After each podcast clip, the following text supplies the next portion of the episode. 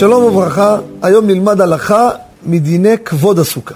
שתי פרטים אני רוצה לדבר, כמובן אין קשר ביניהם, אבל נביא אותם בפינה הזו. פרט הראשון, האם מותר להכניס סירים, קדרות, לסוכה, להגיש אוכל ולהוציא. וגם האם מותר להכניס או לתת, להיכנס לבעלי חיים.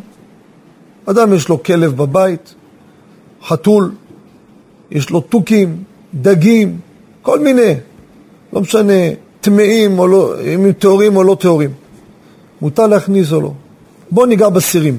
רבותיי, מי שמכניס קדרות, נדבר עכשיו לספרדים, סירים לסוכה, הוא פוסל את הסוכה, שידע. כל מי שיושב שם ואוכל, אוכל חוץ לסוכה. אסור. גם אם הוא רגיל בבית להגיש מהסיר, אסור. יש קערות הגשה, כמו מגשי אלומיניום חד פעמי, זה גם לבישול, גם להגשה, זה נקרא להגשה, זה מותר. לא צריך להוציא את זה, תשאיר את זה שם. הוא גם משמש לבישול, גם להגשה, זה, זה דברים מיוחדים. סירים רגילים היום, אי אפשר לומר שהם יפים או לא יפים. כל הסירים הם יפים. וזה איסור של הכנסת כלים האלו לסוכה. מי שמכניס שידע, פוסל את הסוכה. מה נעשה? אבל הבית קומה רביעית.